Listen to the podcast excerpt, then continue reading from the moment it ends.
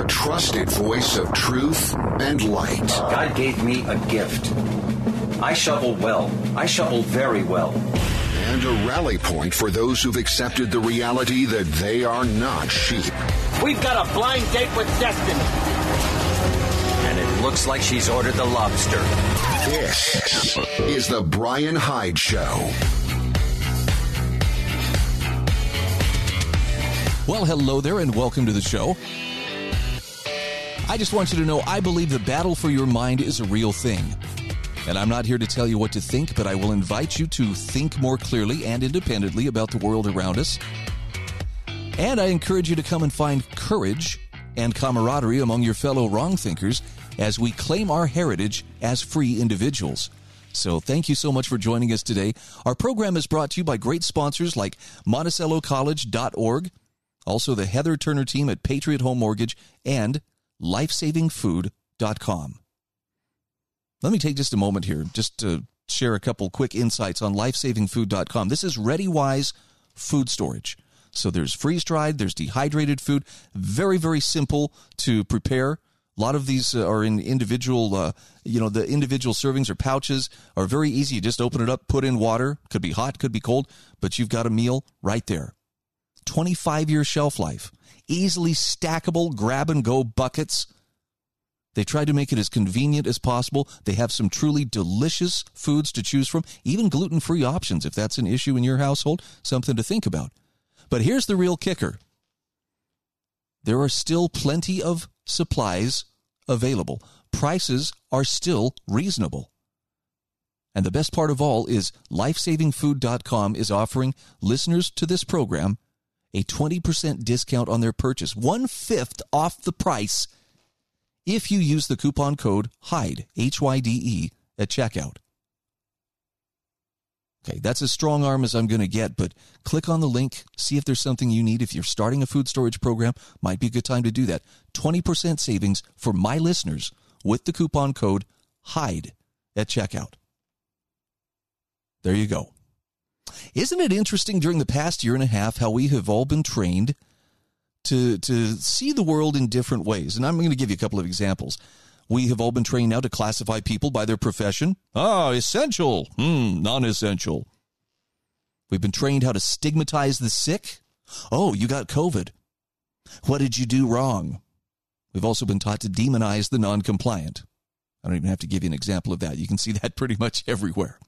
Well, Jeffrey A. Tucker from the Brownstone Institute says the purges have begun and we are seeing a new kind of medical puritanism take shape. Listen to how he describes this. He says, how this began. The virus was here in the U.S. already for months from 2019 and life went on normally. But once the consciousness seeped in and politicians panicked, we moved quickly from travel restrictions to lockdowns to mask mandates to domestic capacity restrictions to vaccine mandates.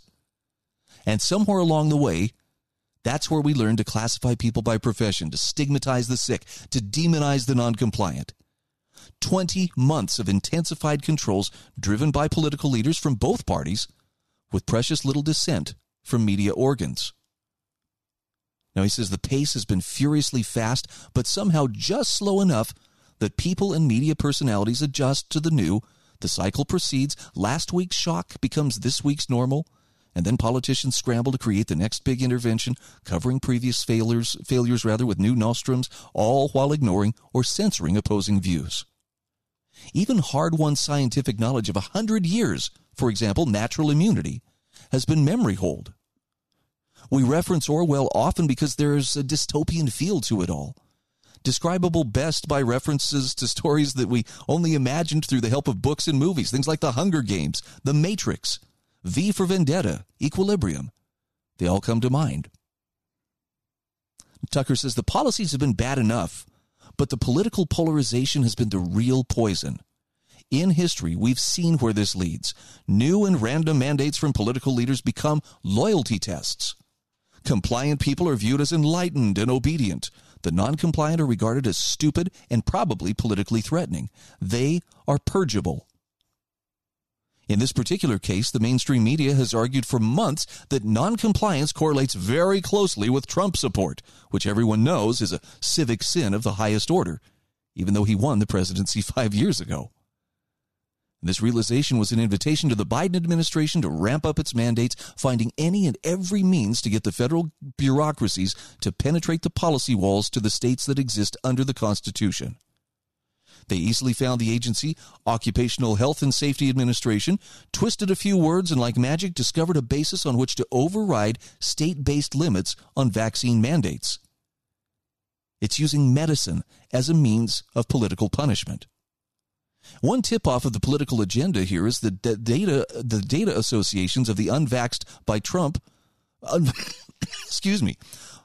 One tip-off of the political agenda here is that the data associations of the unvaxxed by Trump support only work with 50 data points, meaning state boundaries, as Justin Hart has pointed out.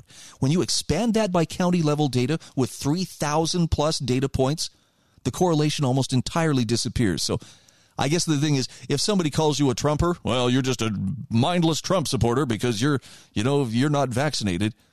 That kind of takes the wind out of their sails. Further, Jeffrey Tucker says, if you look at vaccination by race and income, you will find very low compliance among voters usually associated with Democratic support. So the war on the red states being waged by the federal government today is really about consolidating political support state by state. Regardless, though, he says the effects of the mandates are real and devastating for millions of people. People are losing their jobs because they are unwilling to go along. And all of this occurs in the midst of a chronic labor shortage. Bosses are being told by the government to dismiss people from their jobs just when companies are struggling for resources. And there are many reasons to refuse these mandates. The people with previous infections know that they have better immunities than they could get with a vaccine. They want that to count, even as the CDC refuses. This is particularly true of healthcare workers. Others prefer the risk of COVID to the risks, and they exist, of the vaccine side effects. Others simply resist the demand that they pump their bodies with a medicine developed with tax dollars for which the private companies bear no liability at all. It feels like an invasion of the body that should never be tolerated by a free people. And some people still imagine themselves to be free to choose. Their punishment for this is to lose their jobs. Now, the biggest impact will most immediately be felt in the state of New York. The governor, a new person named Kathy Courtney Hochul, to replace the previous bad guy, she's all behind the Biden order. In particular, she is imposing this on healthcare workers. And as many as 70,000 people will lose their jobs as healthcare workers, even as hospitals are complaining about staffing shortages.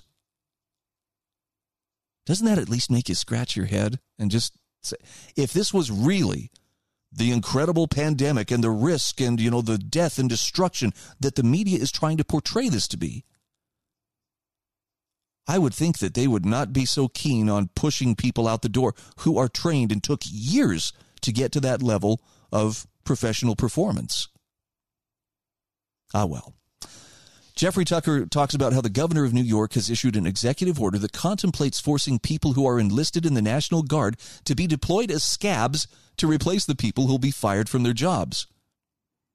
And he says it's hard to imagine how all of this will work. It comes very close to being a form of conscription in the health sector, replacing a voluntary system with a compulsory system. It's not going to work out well for the patient. The most shocking aspect of this is that it targets the very workers who put themselves on the line in the early days of the panic. The world cheered in the spring of 2020. New Yorkers stood outside their windows and sang songs as the staffing shifts took place. They banged pans in appreciation. Here were all kinds of nurses, technicians, and doctors who put themselves in harm's way at a time when people were unsure of the risk profile of the disease itself.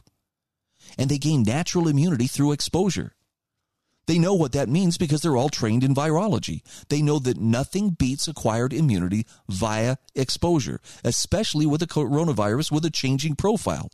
A vaccine cannot compare.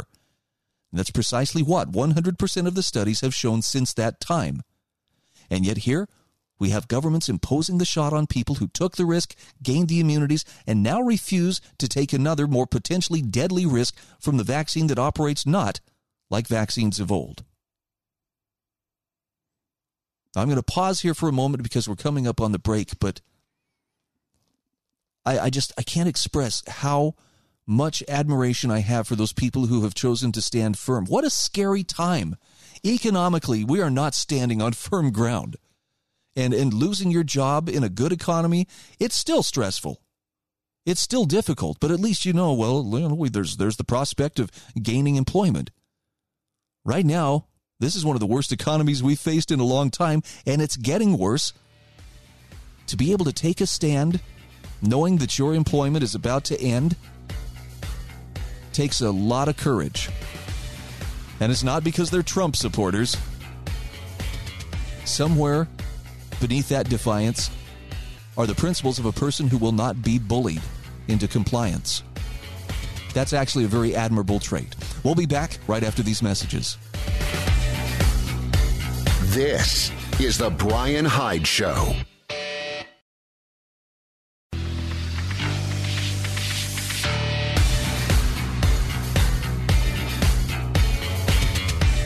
This is The Brian Hyde Show. Hey, welcome back to the show. I would invite you, please check out the show notes, which I publish along with every single episode of the program at thebrianhydeshow.com. Daily show notes, lots of great links to follow if you're serious about really owning your own worldview. Obviously, you're not going to take my word for anything because I know nothing. But you'll find some great information resources, and you'll find great links and documentation that can take you further and further into whatever topic it is you want to follow up on. And if you find value in this, if this is in some way helping you either better understand or better cope with what's going on, I would ask you to please consider becoming a supporter of this program. You can become a member. Details are there at the website, thebrianhydeshow.com. Just click on the daily show notes and let your conscience guide you. All right. Sharing an article here from Jeffrey Tucker from the Brownstone Institute. The purges have begun. And when he talks about the purges, he's talking about we are purging the non-compliant from among us by denying them employment. And interestingly enough, in this time of pandemic, it's the healthcare workers who are the first to be purged, the ones who won't get the vaccination. He says a correspondent writes as follows. My wife is a triple board-certified doctor in the Bronx. She worked at the hospital that had the highest COVID death rate in all of New York City. And she went down hard with COVID in April 2020 and missed 2 months of work. She recovered and went back. For 15 years, she served the poor, underprivileged patients on welfare in the Bronx. None of them had private insurance.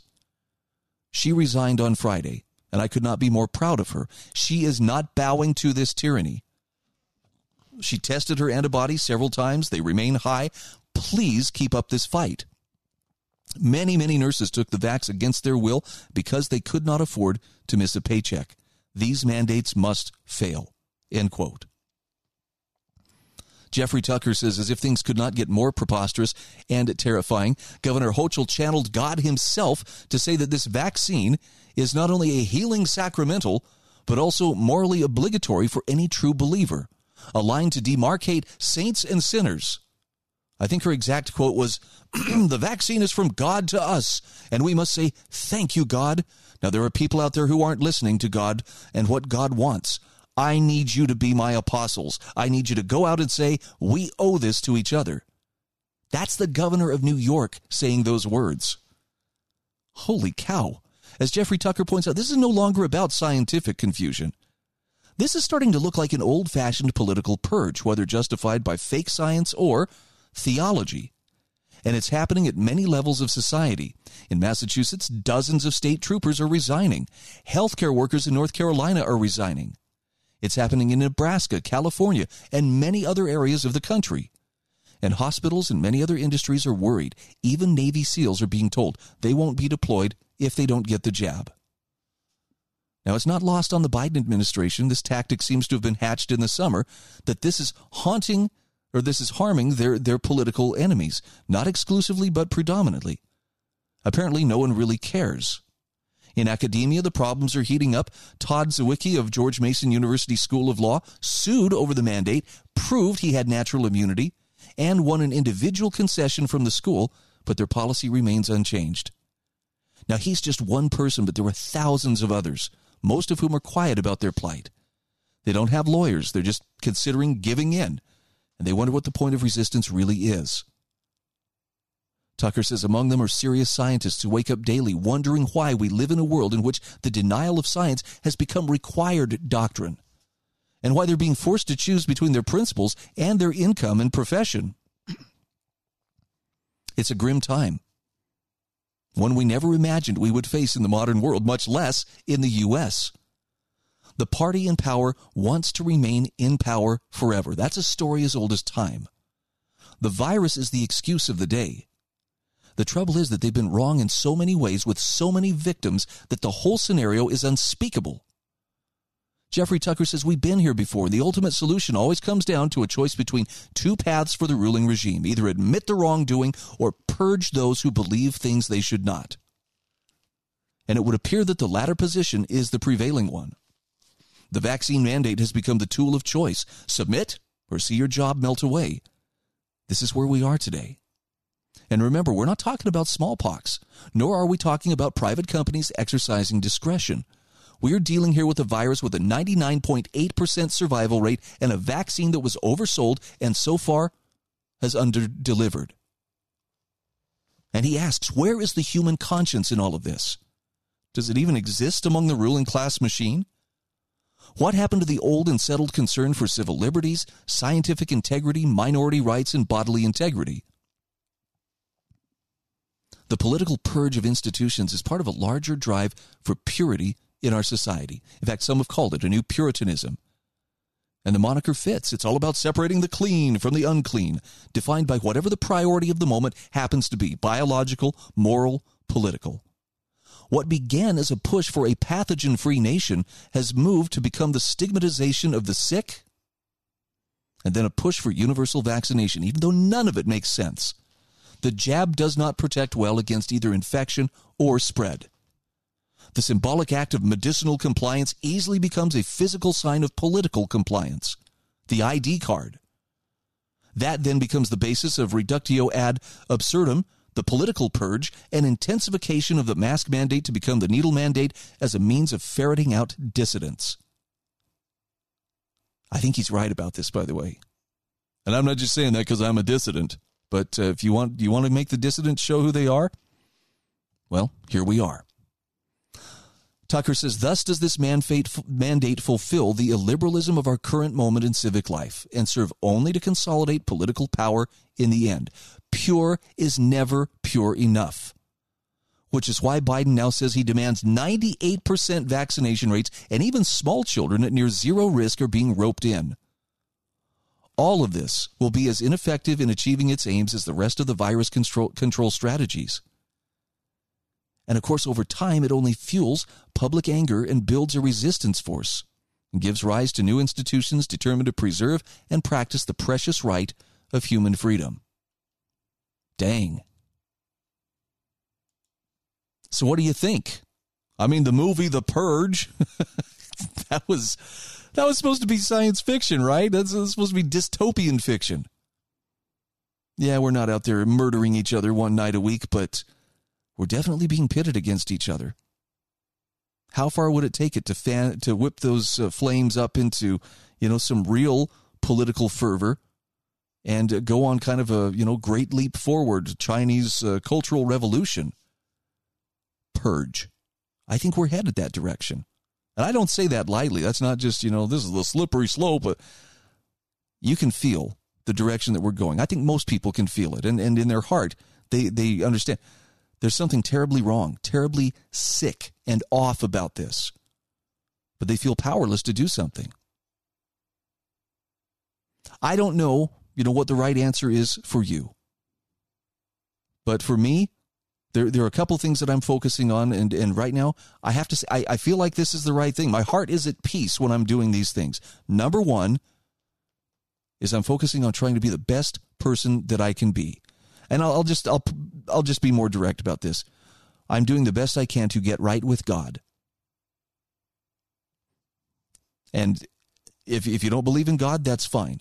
If you are still a good person, If you focus your efforts on being the best version of yourself that you can, as in someone who's steady, someone who knows right from wrong, someone who cannot be swayed by, little trifles or distracted by things that don't matter, you're actually doing a great thing. The second thing is to focus on those areas where I do have control, where I do have influence.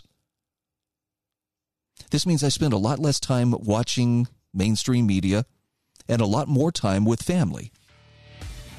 It means I am less interested in frivolous things. I love to have fun too, but if I'm going to have fun, sometimes that's, making sure that my preps are in order. Helping people around me, that's a big one too. But most of all, I will not give up on my commitment to freedom, and I'd encourage you, don't give up on yours either. You're not alone. This is The Brian Hyde Show.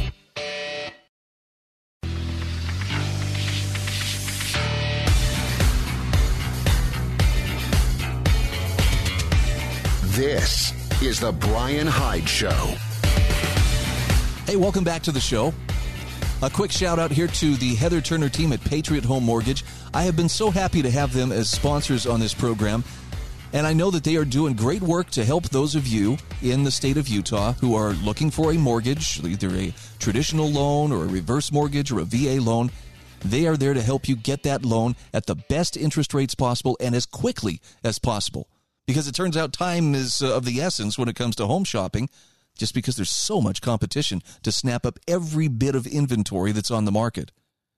It's pretty crazy. Talk to people in real estate and they'll tell you, we've never seen anything quite like this. Well, the Heather Turner team at Patriot Home Mortgage comes to the table with decades of experience, stability, and clout to help you get the loan you need without delay. If you're in St. George, you can stop by the office at 619 South Bluff Street. You can call Heather at 435-703-4522. Heather's NMLS ID is 715386, and Patriot Home Mortgage is an equal housing opportunity lender. So, the purges have begun.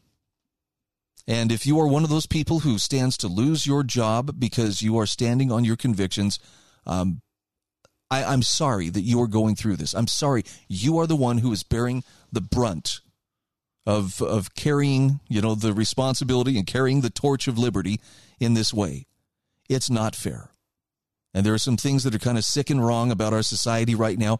Unfortunately, you are caught up in the middle of this. But I'm still trying to noodle out what are some of the, how could we build a parallel society where the non-vaccinated, or let me put it another way, the non-compliant are able to resist the demands being made on them by the, the new Grand Inquisitors and can still live their lives, be productive, and support themselves and support their families. I was halfway joking around with a friend the other day about how, I'm thinking that at some point we're going to see a barter economy come into being. It will be called something very dangerous and illegal like the black market. But whatever it is, whatever the alternative is to that rigid system of compliance, I want to be a part of it. I want to make sure that I'm doing my part to resist. And I can only speak for myself on this, so I won't try to drag you into, my idea of how that can happen. I'm willing to experience discomfort. I'm willing to downshift my lifestyle, perhaps significantly. Not that it was much of a lifestyle before. I wasn't exactly running with the jet set, but I'm willing to endure a lot more discomfort. And I'm sorry for the people who are already there. I just want you to know I'm spending time actively thinking, trying to brainstorm. How can we help these people? How can we support these folks? And by the way, I'm open to ideas. You can always give me feedback. There's in the show notes at thebrianhydeshow.com, there is a feedback feature. You can either send me a written message, you can send me a voicemail if you would like. But I know there are other enterprising minds out there, far better than mine, that are looking for solutions. I think we have that duty to help each other. I hope we'll do it. All right, wanted to point out that First Amendment Day, I believe it came and went. I think it was last Saturday. And I'm a little bit ashamed that First Amendment Day came and went and I didn't formally celebrate it, because I kind of like that First Amendment. And I've got a great article here from Jan Neuharth that reminds us, while we may say we cherish the First Amendment's protections, the truth of the matter is very few Americans could actually name the five freedoms specifically protected. She says, in the simmering season of division and distrust, there's one thing that just about all of us agree on. We treasure the First Amendment.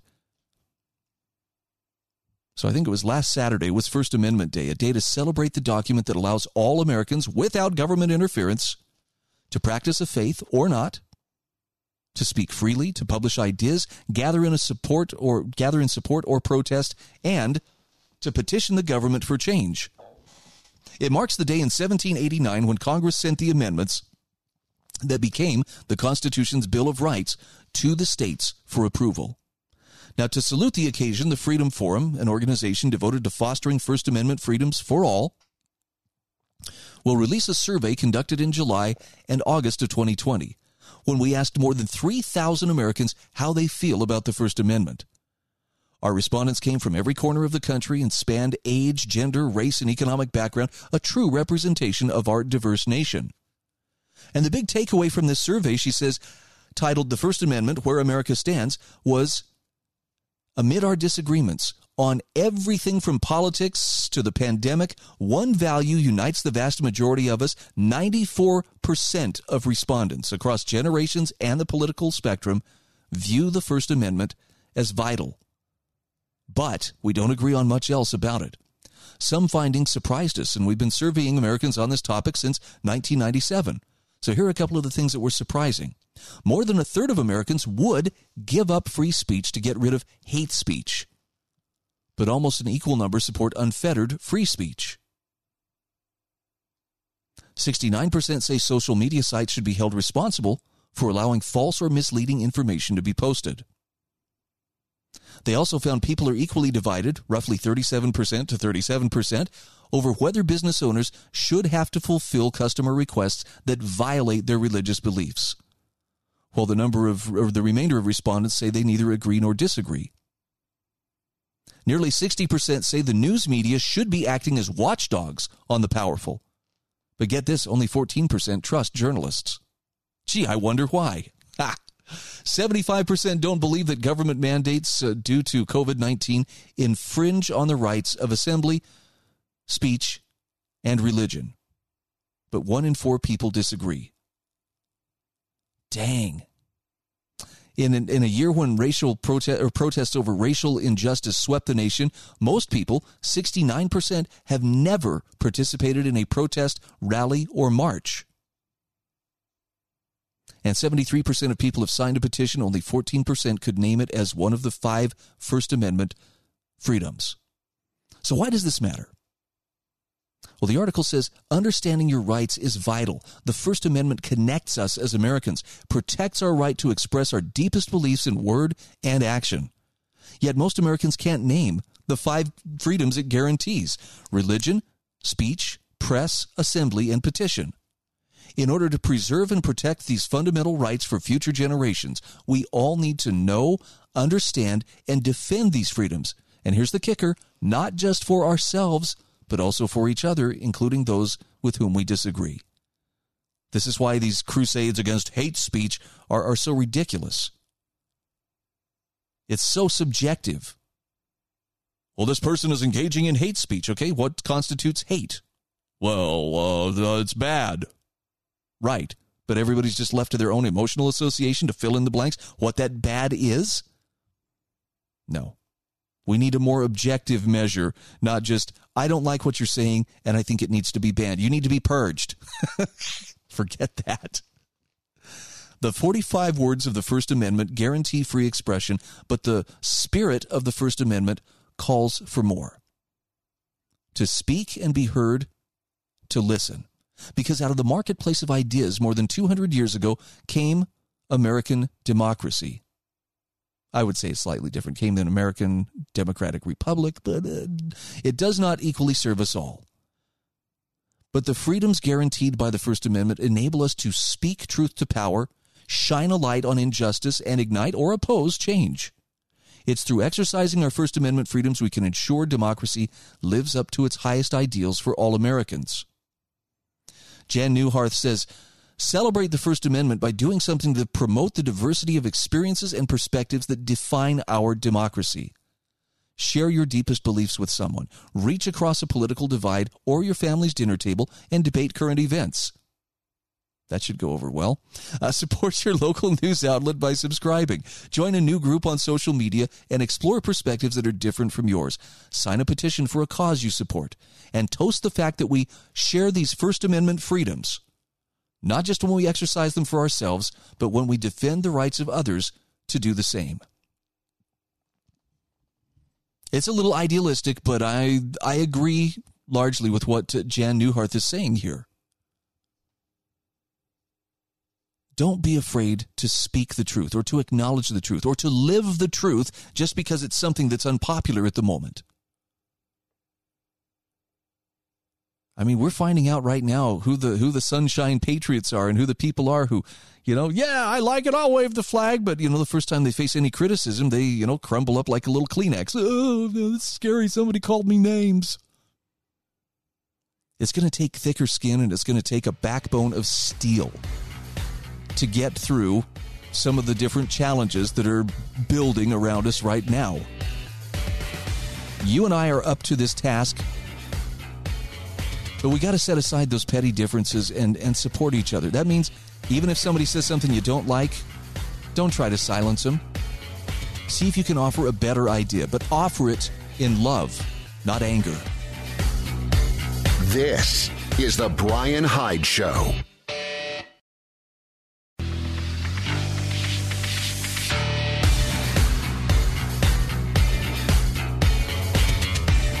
This is The Brian Hyde Show. Hey, welcome back to the show. Please check out my show notes at thebrianhydeshow.com. You will find also a link to resources for wrong thinkers. And these are some of the different news aggregator sites. These are some of the different organizations who on a daily or even on a weekly basis put out good information that is thought-provoking, I believe to be factual, although I'm not telling you everything they've written is absolutely the truth and you should hang on every word. I mean, you get to make up your mind what to do with the information, but I'm doing my level best to help direct you to sources that can give you clear, principled insights on what's taking place without getting too bogged down in red state versus blue state mentality.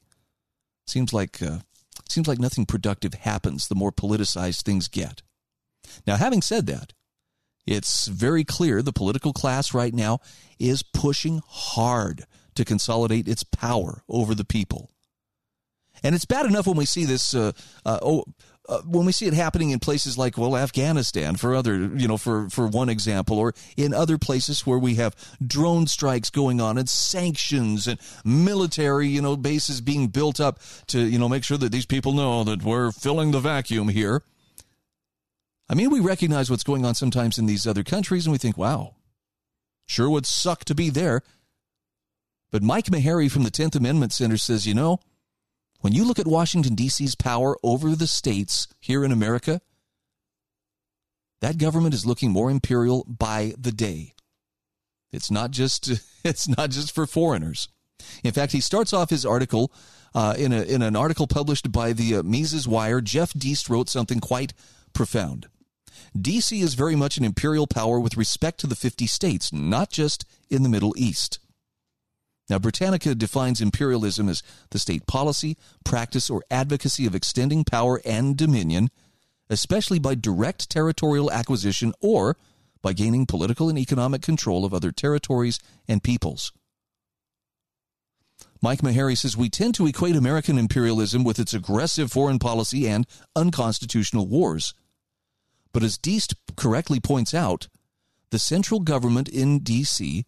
has exercised imperial policies over the 50 states for decades.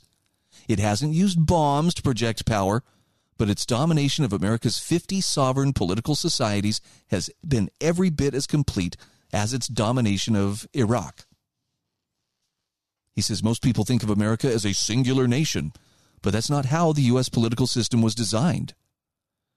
The nation was not intended to exercise political supremacy in the federal system. The states were supposed to do that. In other words, the states are sovereign. And when we use the term state sovereignty, we don't really mean the territory within its borders is sovereign. And we don't mean the state government is sovereign. What we mean is the political society formed by the people of that state is sovereign.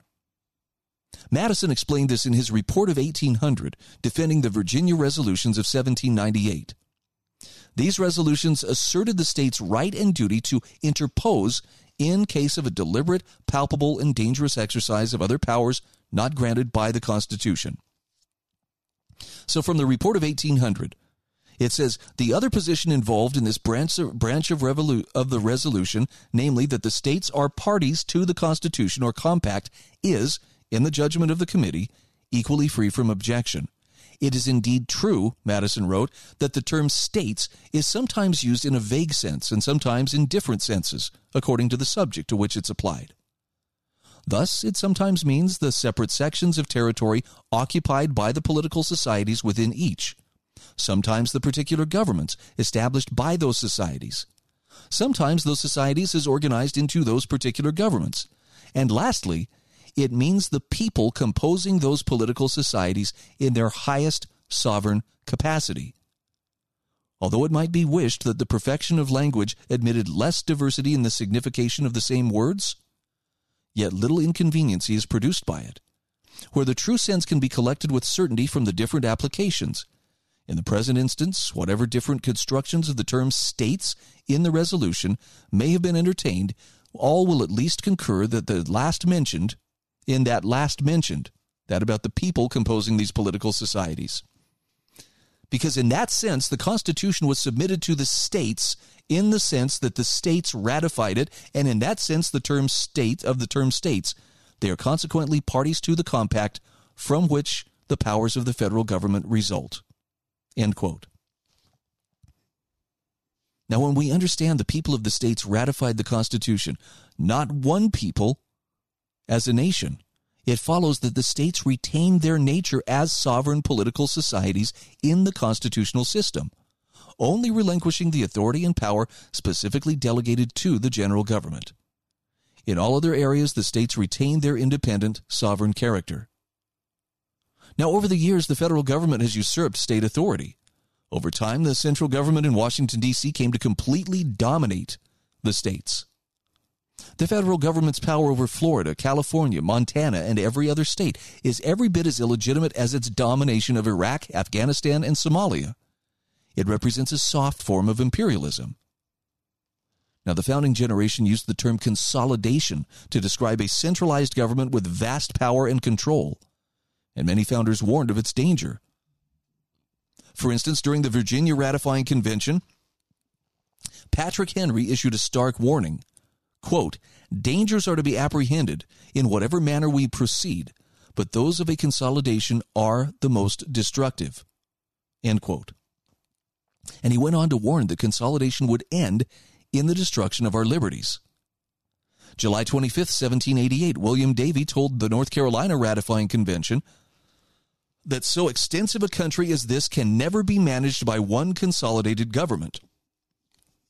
Thomas Jefferson also warned about the problem of consolidation as a practical matter in an 1800 letter to Gideon Granger, wisely observing that the United States were too large to be governed by a central authority. Jefferson said, our country is too large to have all its affairs directed by a single government. Public servants at a distance and from under the eye of their constituents will, from the circumstance of distance, be unable to administer and overlook all the details necessary for the good government of the citizen. And the same circumstance, by rendering detection impossible to their constituents, will invite the public agents to corruption, plunder, and waste. I can't think of three words that better describe what is happening daily in Washington, D.C. than corruption, plunder, and waste.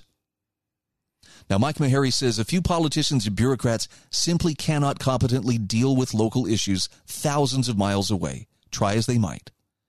And yet Americans have rushed headlong into consolidation to their detriment. Deist highlights the end result of consolidation by saying we know the federal government can't manage COVID. It can't manage Afghanistan. It can't manage debt or the dollar or spending or entitlements. It can't even run federal elections, for God's sake, much less provide security or justice or social cohesion. Washington, D.C. imperialism has been an utter failure both abroad and at home. And as Patrick Henry warned, it is destroying our liberties. Great words from Mike Maharrey from the 10th Amendment Center, which I strongly recommend as a great resource to better understand the relationship that the states are supposed to have with the federal government. I know the war between the states supposedly said, well, this is a union indivisible and nobody can leave. But once you understand the history of how the Constitution came about and what those states represented, you've got to go back to American history. You've got to be able to look at, what happened when the colonists stood up and said, we are going to claim our independence from Great Britain. And, of course, the king said, no, you won't, and sent his troops to ensure that they wouldn't. A war was fought, a revolution, if you will. Freedom was secured, and it was in the Treaty of Paris in 1783 that you can find solid evidence that these states were not just one conglomerate nation all mixed together, but they were separate and individual little republics. How do we know this? Because when King George signed the Treaty of Paris, he addressed it not to the United States, but to each individual state at that time. There's a great civics lesson in this, but suffice it to say, the states are supposed to be separate. They're supposed to have their own way of doing things, and there's only those very few areas where their common interests overlap in which the Constitution allows the exercise of certain powers delegated by the states to the federal government.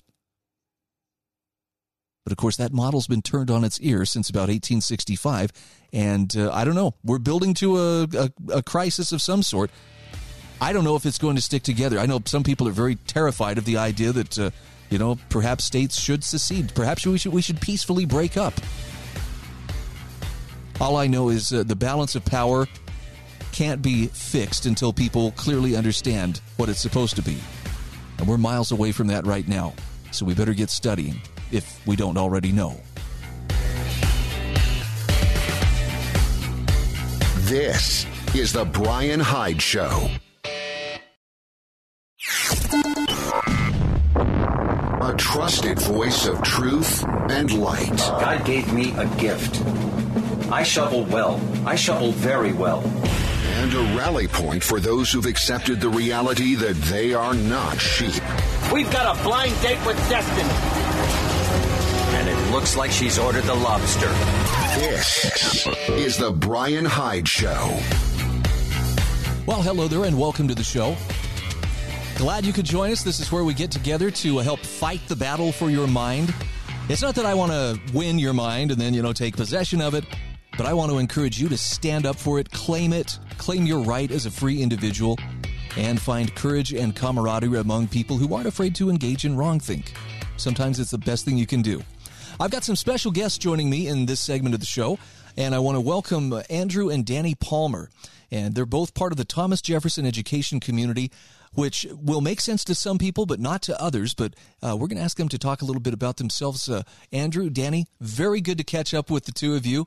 We're going to talk about your new venture. It's an academy called Christina Academy. But before we get there, tell us just a little bit about yourselves and your educational journey, would you please?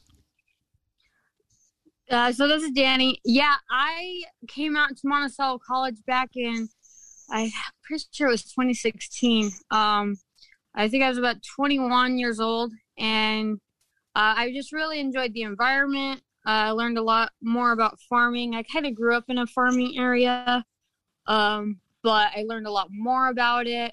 I was more directly involved in planting and helping animals and things like that.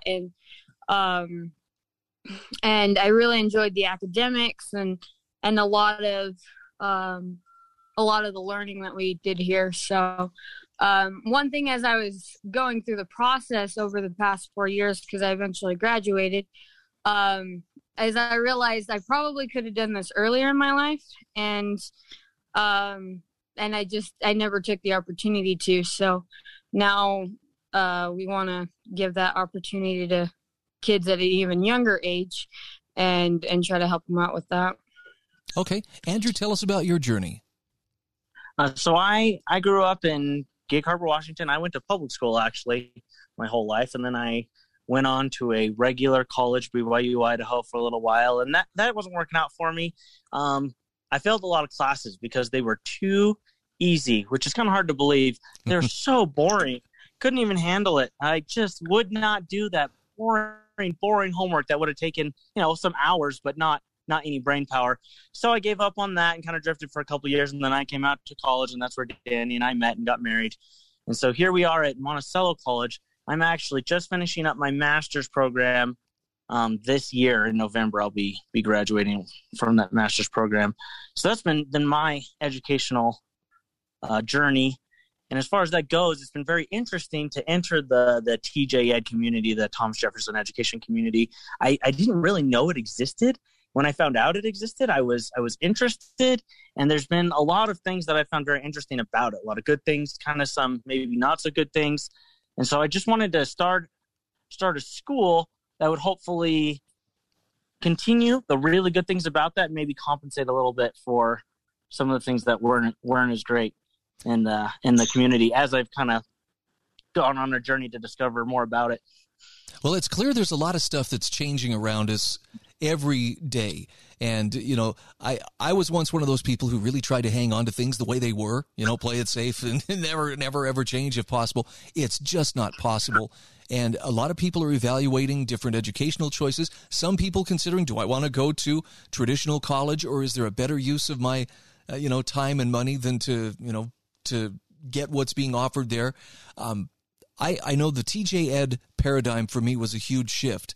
And in fact, I was a little bit angry when I first discovered it, because it meant I was going to have to make changes. And I did. And I've learned how to reinvent myself. But along the way, you learn that learning is a lifelong process. It doesn't stop.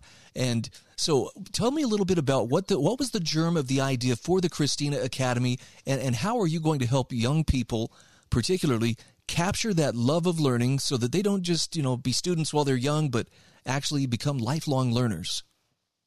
Well, that's a great question. The germ for the Christina Academy was, we've always known that we wanted to teach, we wanted to be in education. Figured got to start somewhere, so we're going to start with this online school so we can reach more people from farther away.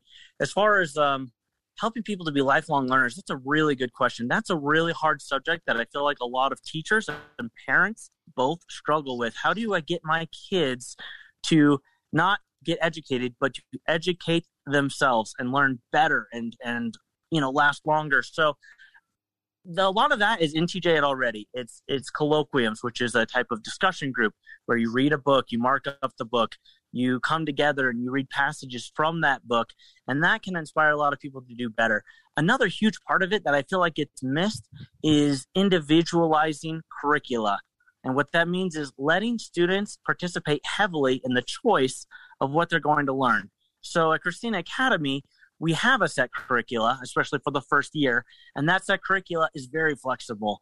It's got a lot of books on it, but if you've read some of those books, we're going to change some of those books out. We're still going to discuss some of the same books, so that way we can make sure that we all are kind of on the same page with discussions. But science, you can do what we've got, or if you want to go deeper, if you've already know that stuff, we can do more. Same with the history. If you already know some of this stuff, we can do more. So it's really about letting the student discover how fun and awesome learning is, and then helping them get inspired to go do their own study. Okay, two quick questions. Two quick questions here, Danny. How old are the students? I mean, what's the target audience that you want this message to get to? And secondly, I want you guys to talk about some of the books here, because I want people to understand we're not talking about, okay, go pick a book from the Dr. Seuss shelf. And, we're talking foundational classics that people have been learning from for millennia. So, if you will, who are you trying to reach? And then tell us about the kind of things that they're going to be delving into. Okay, so the age range is going to be about 14 to 16 age range, obviously. if you feel like you can go younger, then we wouldn't stop you. If you are older and really want to do it, you know, by all means, that's, you should always continue to want to learn, and we will and we do help you out with that. As far as the books go, not knocking Dr. Seuss. I think he's got a lot of great stuff. But I think there's some good in-depth subjects for maybe some younger kids. But the curriculum we have is, I'm trying to think. We have a religious block not really a block, just like a little segment of some other world religions that we go over. And one of them is Islam. And with that book, we've paired it with a contemporary book called I Am Malala by Malala. Oh, I can never remember how to say her last name. Anyway, Yusufzai. Anyway, I Am Malala. It's a famous book. Anyway, we put it on our curriculum because we realized we wanted a perspective of somebody in the Middle East, not currently, but, you know, fairly recently. And we want to understand more of their perspective, how they think, get a more broad image, because media is so hard to understand nowadays, or you never know whose side is whose. And we really enjoyed that because it came from a girl who is from Pakistan. She wrote a book. She's really into education herself. Her father started schools and was kind of doing the same thing we want to do. And that really inspired us to put that in the curriculum as well. Another book I want to highlight is Cicero's Republic. You heard of that one? That's, Cicero's Republic. Actually, no. Really? Well, no. Cicero, the guy who lived right at the same time as around Caesar, wrote a book about a republic, and he talked about mixed government. This is way back in Roman times, and how it could work and how it could be better. The saddest thing about the book is about half of it is missing. It's gone. We don't have it. It can't be translated. The manuscripts are gone. In fact, the worst part is he gets right up to say, well, I'm going to tell you about how mixed government could work really well. And then we're missing 2 pages. But there's still a lot of good stuff in there. So this is kind of the caliber of books. So we're going to talk about, you know, with I Am Malala, Islam and world cultures, and with Cicero's Republic, some of the foundational ideas for liberty and for, you know, the beginning of this country, and just some of the natural laws that the liberal arts is a lot of times founded on. Okay, we're up against the break here, so we're going to take a very quick commercial break. When we come back and we continue our conversation with Andrew and with Danny, we're going to talk a little bit about what they will accomplish, what these students are going to accomplish in their curriculum, but we'll also talk about how knowing the classics of Western civilization doesn't just make you smart, doesn't make you, you know, likely to be picked for Trivial Pursuit, or, you know, to be somebody's partner on Jeopardy or their Lifeline, but actually prepares you to be just a better human being overall. So we will take our break. We'll be back just the other side of these messages.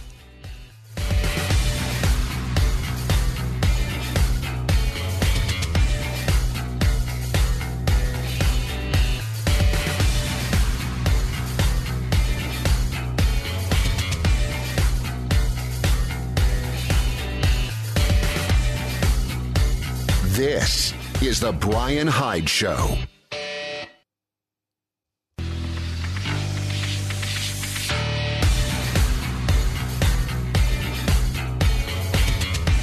This is The Brian Hyde Show. And just like that, we are back. We're talking with Andrew and Danny Palmer, and they are the founders of a brand new academy called Christina Academy. And I hope that you're enjoying their message about their educational journey, because this is exciting stuff, especially for young students. As we went to break, Andrew, you were mentioning liberal arts. And everybody kind of has their own favorite liberal arts joke. Hey, what do you say when you get your liberal arts, degree? You want fries with that? Ha, ha, ha. But liberal arts is the backbone of Western civilization. Talk to me about what people need to know about that concept. So a liberal arts education isn't what people think. It's actually the education that aristocrats have gotten for thousands of years. As kind of a deep history explorer myself, I've seen that most of the monarchs who ever lived, most of the people who ruled, had a type of education where they learned from great books and they discussed it with mentors and teachers, and they really got a really strong foundation in what other people have done. One is Plutarch's Lives has always been read, you know. And so the people who really have changed the world have gotten this kind of education. And it wasn't always from a school, it wasn't always with a degree. Often it was just at home or with the people that got hired to educate them. Yeah, I think it's really interesting as you look throughout history. Some of my favorites are like de Tocqueville, Democracy in America. He came over from France and is just making all of these observations. And one thing I'm learning through this whole liberal arts education process, because it is a process. It's not just because I have a liberal arts degree now with a BA behind my name, yay, it doesn't mean that I'm not going to be learning anymore. You know, I do want fries with that, but. Well, I think about, I think it was Plutarch who said, the mind isn't a vessel to be filled, it's a fire to be kindled. And that's the kind of learning you guys are promoting. I wanted to ask you a little bit about some of the things that after the end of this 1-year course, there are some things that you want your students to be able to do or to be able to have accomplished. And I wonder if I could get you to expand just on a couple of these. One of them was to have a basic understanding of Western history from the Mesopotamian to the Cold War eras. Why does it matter to understand history? Well, it matters for so many reasons. If you understand history, you can understand why things went down the way they went down, and you can understand how current events will possibly affect your life and how things might go in the future. Now, history changes, and we're constantly in a shift. Right now, we're living in a communication age, and that changes how everything works. But some of these really foundational things of how Western civilization has developed has really affected how I view the world. And I've done a few 180s I don't want to go into here, just in my thought processes and just in, the way I treat other people. So I just feel like it's very important to learn our roots, where we come from, and why, things are unfolding the way they are in our current age. Yeah. I think for me, it's a lot of just looking at human nature. How do humans interact with each other over a period of time, over history? How am I supposed to be interacting with people? What is the good? What is the bad? What is the moral? What is the corrupt? And the more we learn about those two sides, the more I feel like I personally can make a better decision on how to be a better person, because that's something that's very important to me. Okay. I know you have mentioned colloquium, where, they get together in groups and discuss stuff. I wish more people understood how wonderful a tool that is to learn something. Until I was introduced to it, though, I didn't know what I didn't know. But if there's a subject that I really want to get a better feel for, I love that setting where you get together and you read the same thing and everybody comments and everybody has a little bit different perspective. Now, writing is important too. And Andrew, you mentioned that Writing Lab is going to be a big part of this. You want these young people to be better writers at the end of this class than they were going into it. Why is that? Well, writing can be very, very important. It can be used to persuade people. It can be used just to jot down your thoughts. You can go back and read what you wrote. It also helps you in thinking. If you're a better writer, you become a better thinker. And I kind of want to go into how that process works, if you don't mind. And when we do writing, we do it very different than regular school. So regular school is going to give you a writing assignment.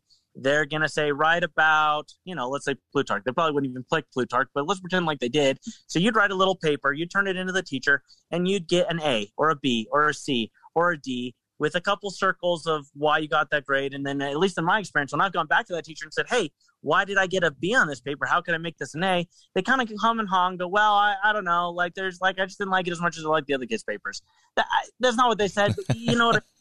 So when we do a writing lab, we're going to sit down with these students, and every single student's going to read every other student's paper. We're all going to mark things. We're all going to ask questions. We're all going to really look into the content. Who is your audience? Who are you writing to? Why are you writing this? Is this trying to persuade me of something? Is there something you want me to feel? How can we make it more clear? How can we make it portray your message better? So we're going to go over every single paper. We're going to look at them. We're going to make corrections. We're going to make suggestions. We'll do spelling and grammar and stuff too. But we're really looking for content. And then after they've gone back and they've corrected it, no, we're not done. We're going to do it again. We're going to do it a second time at least, maybe a third time. And the reason is each time we do this, they're going to learn more and go deeper into how they can improve their writing. And just by naturally doing that a few times, they'll pick up on what works, what doesn't work, and they'll become much, much, much better writers. I was a pretty okay writer when I came to Monticello College, but I am so much better now because of this writing lab that we've been able to do. And so I just want that for our students too. I think another process that I really like in the process is that it's continuing to pull out of the student more about themselves. I don't really care what they write about per se. I just want them to own it. You know, it doesn't have to be the most amazing thing that I've ever heard in my life, or it doesn't even have to be something I'm interested in. I just want A, them to be interested in it, and B, them to really want to present it. You know, what is the best that we can pull out of them in that particular subject that they're interested in. Okay, we've got about 2 minutes here before we're up against the clock. Where does the name Christina Academy come from? So when I was reading Durant, I came across this woman, Christina, Queen of Sweden, who gathered scholars and went around Europe and just loved to learn. She was a real learner, and she really loved to be in that academic environment. And so she funded learning and by some of the best scholars in the 1600s, and so she's our namesake. Okay.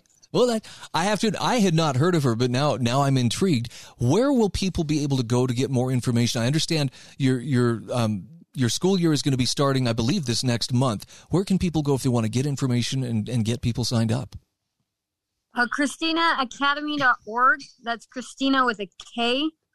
And, yeah, we've got all the information there on the website, all the information on how to enroll, and or email us at palmer@christinaacademy.org.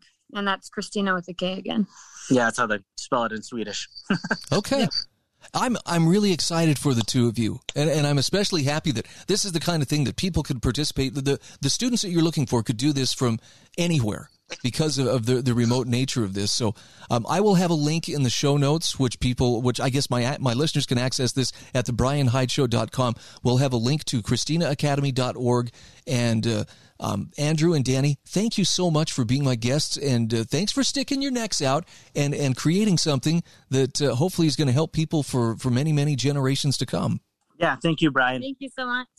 All right. Got to take a quick break. We'll be back here in just a few moments. I want to give a quick shout out to lifesavingfood.com. That would be my friend Kendall Whiting, who so generously has announced a 20% discount for my listeners. If you buy food storage through him, it's ReadyWise Food Storage, 25-year shelf life, wonderful selection, 20% discount if you use the coupon code HYDE, HYDE, at checkout. There's a link in the show notes at thebrianhydeshow.com. We'll be back in just a minute.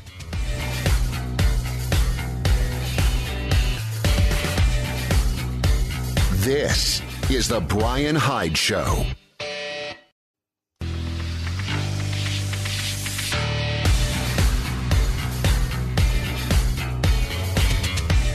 This is The Brian Hyde Show. All right, welcome back to the show. Hey, our program is brought to you in part today by the Heather Turner team at Patriot Home Mortgage. I know that buying a home is always kind of an adventure, since it's probably the biggest thing you're ever going to buy in your life. But boy, is it interesting when the real estate market is on fire. And it has been a crazy real estate market throughout the Intermountain West. So many people relocating, and you know they all have their reasons. But here's the bottom line. If you're looking for a home and you need financing, this is for my listeners in the state of Utah, you should talk to the Heather Turner team at Patriot Home Mortgage, located in St. George, Utah, and get that loan quickly, as in without delay, as in before somebody else can buy your dream home out from under you. Heather has decades of experience in the lending industry. She clearly understands what the lenders are looking for. She clearly understands what you as a borrower are going to need. and she's there to make it happen. She has the clout through Patriot Home Mortgage to get you the loan you need at the best rates possible. Heather's NMLS ID is 715386. Patriot Home Mortgage is an equal housing opportunity lender. You can either call her at 435-703-4522, or there's an email link located in the show notes at thebrianhydeshow.com. Click on that and get in touch with her. Well, I have a story to share with you, and it's one of those stories that I kind of hesitate to share just because this is the kind of thing that could make some people fearful. And my goal, as always, is not to make people fearful. It's not to build upon their anger. Otherwise, try to hack their emotions and get them, see, you got to agree with me, because this is scary. But if you have noticed, if you've paid attention to the empty store shelves that you'll see occasionally now in the grocery stores, or maybe even in some of the big box stores, or if you are in any kind of manufacturing industry, there are certain things that are really getting tough to get your hands on. I mean, I was reading earlier this morning, $210 billion in business lost this year by the automotive industry because they can't get their hands on semiconductors, computer chips for the vehicles. Pretty interesting stuff. But it's time to acknowledge the elephant in the room. And so I'm going to try to do this in the most productive way possible. But those shortages, those breakdowns in supply chains, they're happening, and this is not the time to panic. So don't drop what you're doing and go clean out your bank account and fist fight people in the toilet paper aisle over who gets the last roll. But let's pay attention. A couple things that I wanted to bring up here. Michael Snyder. I followed this guy for many years, and I know people will sometimes say, well, people who warn about bad things happening are really just chicken little, and they may get lucky once in a while. I think Michael Snyder's actually been a pretty principled voice of warning, especially for food self-sufficiency and making sure that you're taking care of your needs. Food is so critical. But he says he's seeing the mainstream media starting to use terms like worsening and foreseeable future when they describe the shortages that we're seeing. So here's what Michael Snyder says. He says, look, these shortages are happening. Now the mainstream media is warning us to brace ourselves because they're going to get worse. And there's another article I'm going to share here in a few minutes, and that's a discussion he had with an industry insider in groceries telling a little bit about what was going on. But first, let's talk about the fact that there's a reality here that people really may not want to acknowledge. But it would be wise not to stick your fingers in your ears or close your eyes and start chanting just because this is a little bit unsettling. Michael Snyder said after the article that he had published, after the discussion with the Grocery Insider, emails came pouring in from people all around the country. Now, there were a few that didn't want to believe things were as bad as he was saying, but he said there were a lot of other emails that confirmed the conditions that he was describing are at least as bad as he described. In fact, there was one extremely alarming email from someone that works in the supermarket industry that he says he wants to share in the coming days. So this is outside of his conversation with a grocery insider. But he says, for most of us, we have lived our entire lives without ever having to be concerned about shortages. And he's right. We're spoiled. And I'm not saying that's a bad thing, but we probably should acknowledge for what it is. We have lived through unprecedented prosperity. And just a few years ago, it would have seemed crazy to suggest that maybe we're on the verge of widespread shortages here in the United States. But Michael Snyder says, well, here we are. And we're being told that the shortages are going to continue to intensify. In fact, the Washington Post is telling us the global chip shortage is showing signs of worsening. Here's from their article. The global semiconductor shortage that has paralyzed automakers for nearly a year shows signs of worsening as new coronavirus infections halt chip assembly lines in Southeast Asia, forcing more car companies and electronics manufacturers to suspend production. A wave of Delta variant cases in Malaysia, Vietnam, and the Philippines is causing production delays at factories that cut and package semiconductors, creating new bottlenecks on top of those caused by the soaring demand for chips. Now, this is really bad news because the chip shortage is affecting thousands of other industries. For example, global vehicle production is way down due to the chip crisis, and that's resulted in a growing shortage of new vehicles on dealer lots all over the nation. From I believe this is the same article. Let me double check. Yeah. The chip famine is starving the global auto industry and putting car buyers on a strict diet. So far this year, 7 million cars that were supposed to be produced haven't been. That's according to IHS Market data. Auto companies are shutting down production lines for weeks at a time, furloughing employees as a result of the chip shortage. Toyota has slashed its production 40% in September. All this is hitting consumers. Car dealers' lots across the U.S. are sparse. The inventory of new cars in the U.S. is only about 30% of pre-pandemic levels. And buyers snap up used cars as soon as they find them, end quote. Yeah, as someone who's been in the used car market here recently and just, kicking tires and looking around, it's getting pretty slim pickings. Reminds me of the aftermath of Cash for Clunkers, but we'll talk about that another time. Now, Michael Snyder says, of course, we aren't facing a shortage of everything. There are certain products that are still quite plentiful, and there are some areas that are being affected more than others. So what you're seeing in your neck of the woods could differ from what other people are experiencing. But there are some shortages that are definitely being felt all over the country. He says when the first COVID pandemic started to sweep across the U.S. last year, it sparked a huge run on toilet paper. And now that's starting to happen again.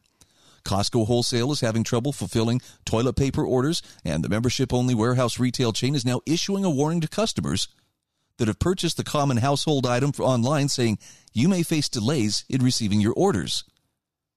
And unfortunately, this could potentially just be the beginning. According to one expert that was interviewed by Fox Business, there will soon be another massive shortage of toilet paper. The U.S. will experience another massive shortage of toilet paper as supply chains continue to suffer due to pandemic-related issues, one retail expert warned. Product shortages are as bad as they were in the beginning of COVID. They're coming back, said Bert Flickinger on Fox Business's Mornings with Maria. Now, Michael Snyder says, did you ever imagine we would be talking about such a thing in late 2021? I mean, a lot of optimists out there had assumed the economy would be booming by now, but instead the machinery of our economy has gotten gummed up really badly. And here's some more good news for you. At this point, there's even a growing shortage of alcoholic beverages. The Pennsylvania State Board in charge of consumer liquor sales announced last week it was limiting customers to 2 bottles of certain alcoholic beverages per day. The Pennsylvania Liquor Control Board said the purchase limit on select items, including Hennessy Cognac, Buffalo Trace Bourbon, and Patron Tequila, will be in place for the foreseeable future. Liquor store customers in North Carolina are encountering out-of-stock signs instead of their favorite spirits, and amid an ongoing shortage of liquor there. Now, Michael Snyder says, look, of course, many of these problems could be solved if we simply had enough workers. He says, as I discussed the other day, we're in the midst of the worst labor shortage that we have ever experienced. All over the nation, critical labor shortages are crippling the ability of organizations to get things done. And now Joe Biden's new mandates threaten to make things a lot worse. I got to pump the brakes here because we're coming up on the commercial break, but this is not intended to send you into any kind of panic. I understand. It's unpleasant news. It's not something that I find any satisfaction in. See, told you so. No, I'm sad to see this as well, because I know this means that people who are already in a bad place, either financially, economically, or even just mentally, I'm sure those empty store shelves or the possibility of, well, you can't get that anymore, you're going to have to wait for months or something, that's not going to help things. Now, let's stay positive, and let's remember, we still have the option of quietly, consistently, preparing as we go. So let's not lose sight of the fact that we have a good head start on a lot of this, but let's not pretend it doesn't exist. We'll be back in just a moment. This is The Brian Hyde Show.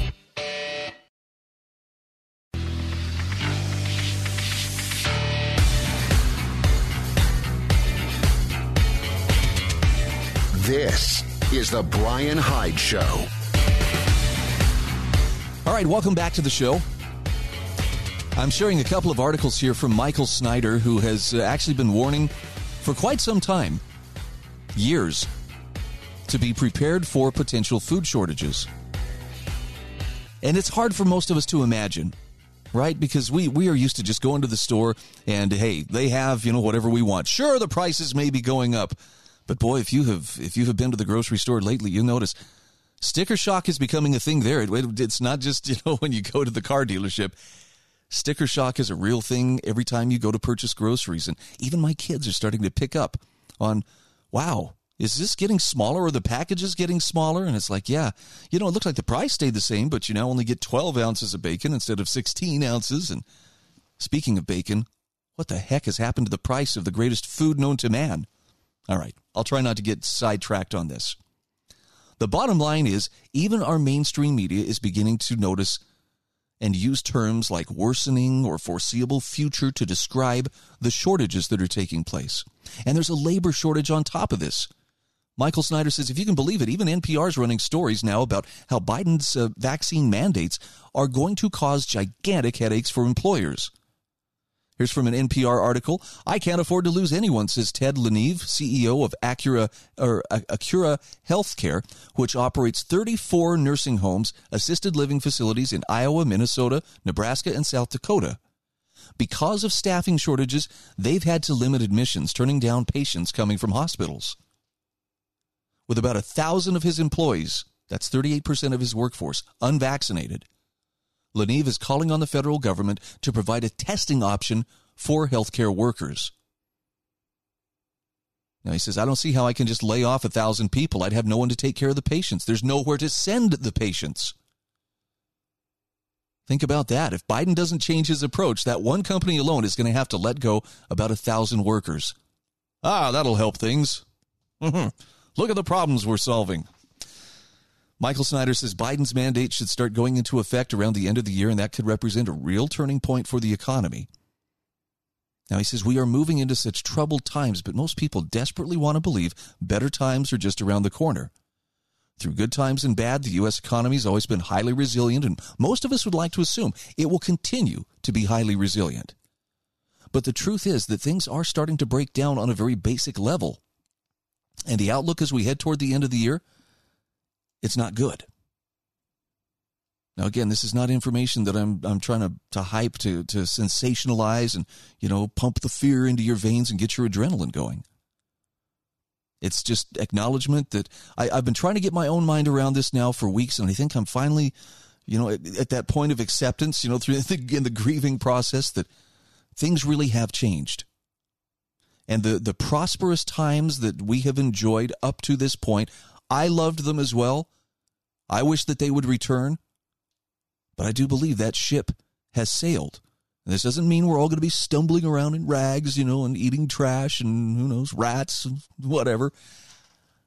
It just means that we have got to acknowledge the reality that's there, and the only way through the trouble is, or the only way to move forward is through the trouble. You can't, I don't think there's a way to do an end run. There's no safe place to sit it out. I wanted to touch on a couple of points from Michael Snyder's article where he talks to an industry insider who he says revealed the truth about what's really behind the shortages at our local supermarkets. This is an email that he got from a friend who said, I'm self-employed for 25 years now, independent IGA-affiliated grocery store in coastal Maine. Supply issues are real, says this reader. My supplier has limited us on orders for about a month now, limited the physical number of cases we can order. Their issue is and was mainly the help crisis in the warehouse, order pickers and truck drivers. Same story everywhere I know. He says many of the items your reader commented about in this article are the same here. Very limited Gatorade. Gallon water is sketchy at best. Sometimes we get it, sometimes we don't. I've not seen many supply issues in stock, rather poor quality issues there. Much more than normal. Deli, bakery, yes, lots of out-of-stocks and long-term unavailable, as my supplier likes to word it on the invoice. In the center store, dry grocery, like others are saying, tons of out-of-stocks. Meat supply is fair, but pricing is extremely high, shockingly high to me. The middle class is slowly being destroyed with these prices hikes, Death by a thousand cuts of sorts, I guess. He says, my Frito-Lay delivery person tells me he's getting 55 to 60% of what he's ordering. My last Nabisco order had 30% out of stocks. Now, over the years, he says, we always get 99 to 100% of what was ordered. Pepperidge Farm cookies, he tells me some weeks he's only getting half of what he orders. These folks all work on commission. If they don't or they can't sell it to me, they don't get paid or they get paid less. When we place our liquor order twice a week, out of stocks, there are running about 30% now on most orders. Now, this commodity was always 99.5 to 100% fill rate over the years. Always. And he says it's frustrating. As I said, self-employed, 25 years, worked for Kroger for 25 years before that. So 50 to 51 years in this business. Never seen anything close to what's happening now. Add to that a far-left governor and both houses here in Maine Democrat-controlled. I just know we're on the verge of another mask mandate, and a lockdown of sorts wouldn't surprise me again as we move into the colder months. As you've seen, I'm sure, Maine is in the news with the COVID cases as the COVID cases surge, or so they say. I come to work here every day holding my breath for what's next, for our business and the 35 people that I employ here in Maine. So this industry insider is trying to order normal quantities, but his suppliers are often able to completely fulfill them. And Michael Snyder says, as you can see from the email, the shortages are widespread, and this is the worst that they have been during the entire pandemic so far. And so here is his advice. He says, if there's something you need to stock up on, I would grab it if it's still on the shelves, because pretty soon it may be completely gone. He says, on Friday, I went to the grocery store and they were out of several things I wanted to purchase. Unfortunately, we continue to get more confirmations that this is going to become the new normal. So right now, it's not just, certain groceries, there's meat that's getting, more costly, more expensive. Dozens and dozens of drugs are in short supply. That's interesting. In fact, the official FDA drug shortage list now has 149 entries on it, which he says that's the most I've ever seen. And even Costco, limiting purchases of toilet paper, paper towels, bottled water. They're not calling it rationing, but that's what it is. We're also told to expect significant price increases because supply chain issues are causing costs to go through the roof. Here's part of the article. It says Costco this week joined the long list of retailers sounding the alarm about escalating shipping prices and the accompanying supply chain issues. The warehouse retailer, which had a similar cautionary tone in May, was joined by athletic wear giant Nike and economic bellwethers FedEx and General Mills in discussing similar concerns.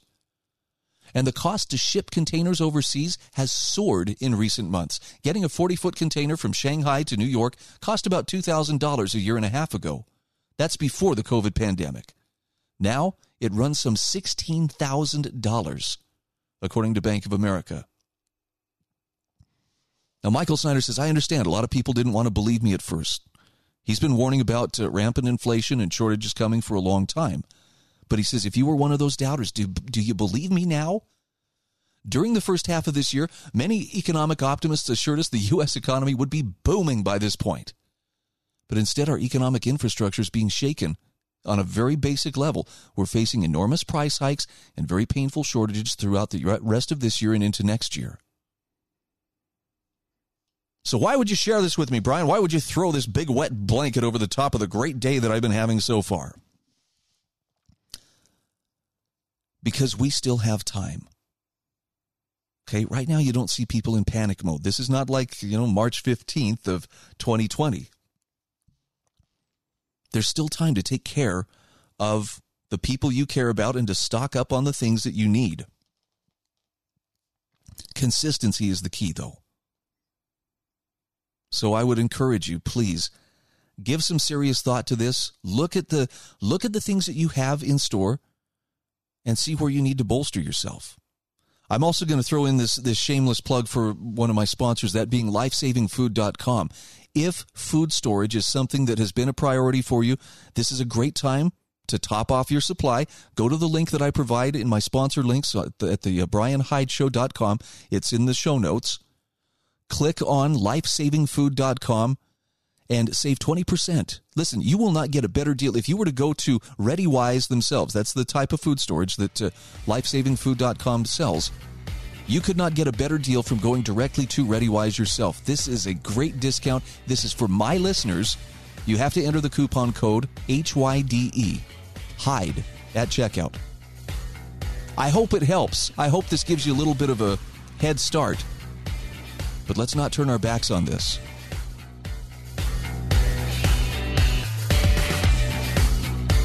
This is The Brian Hyde Show.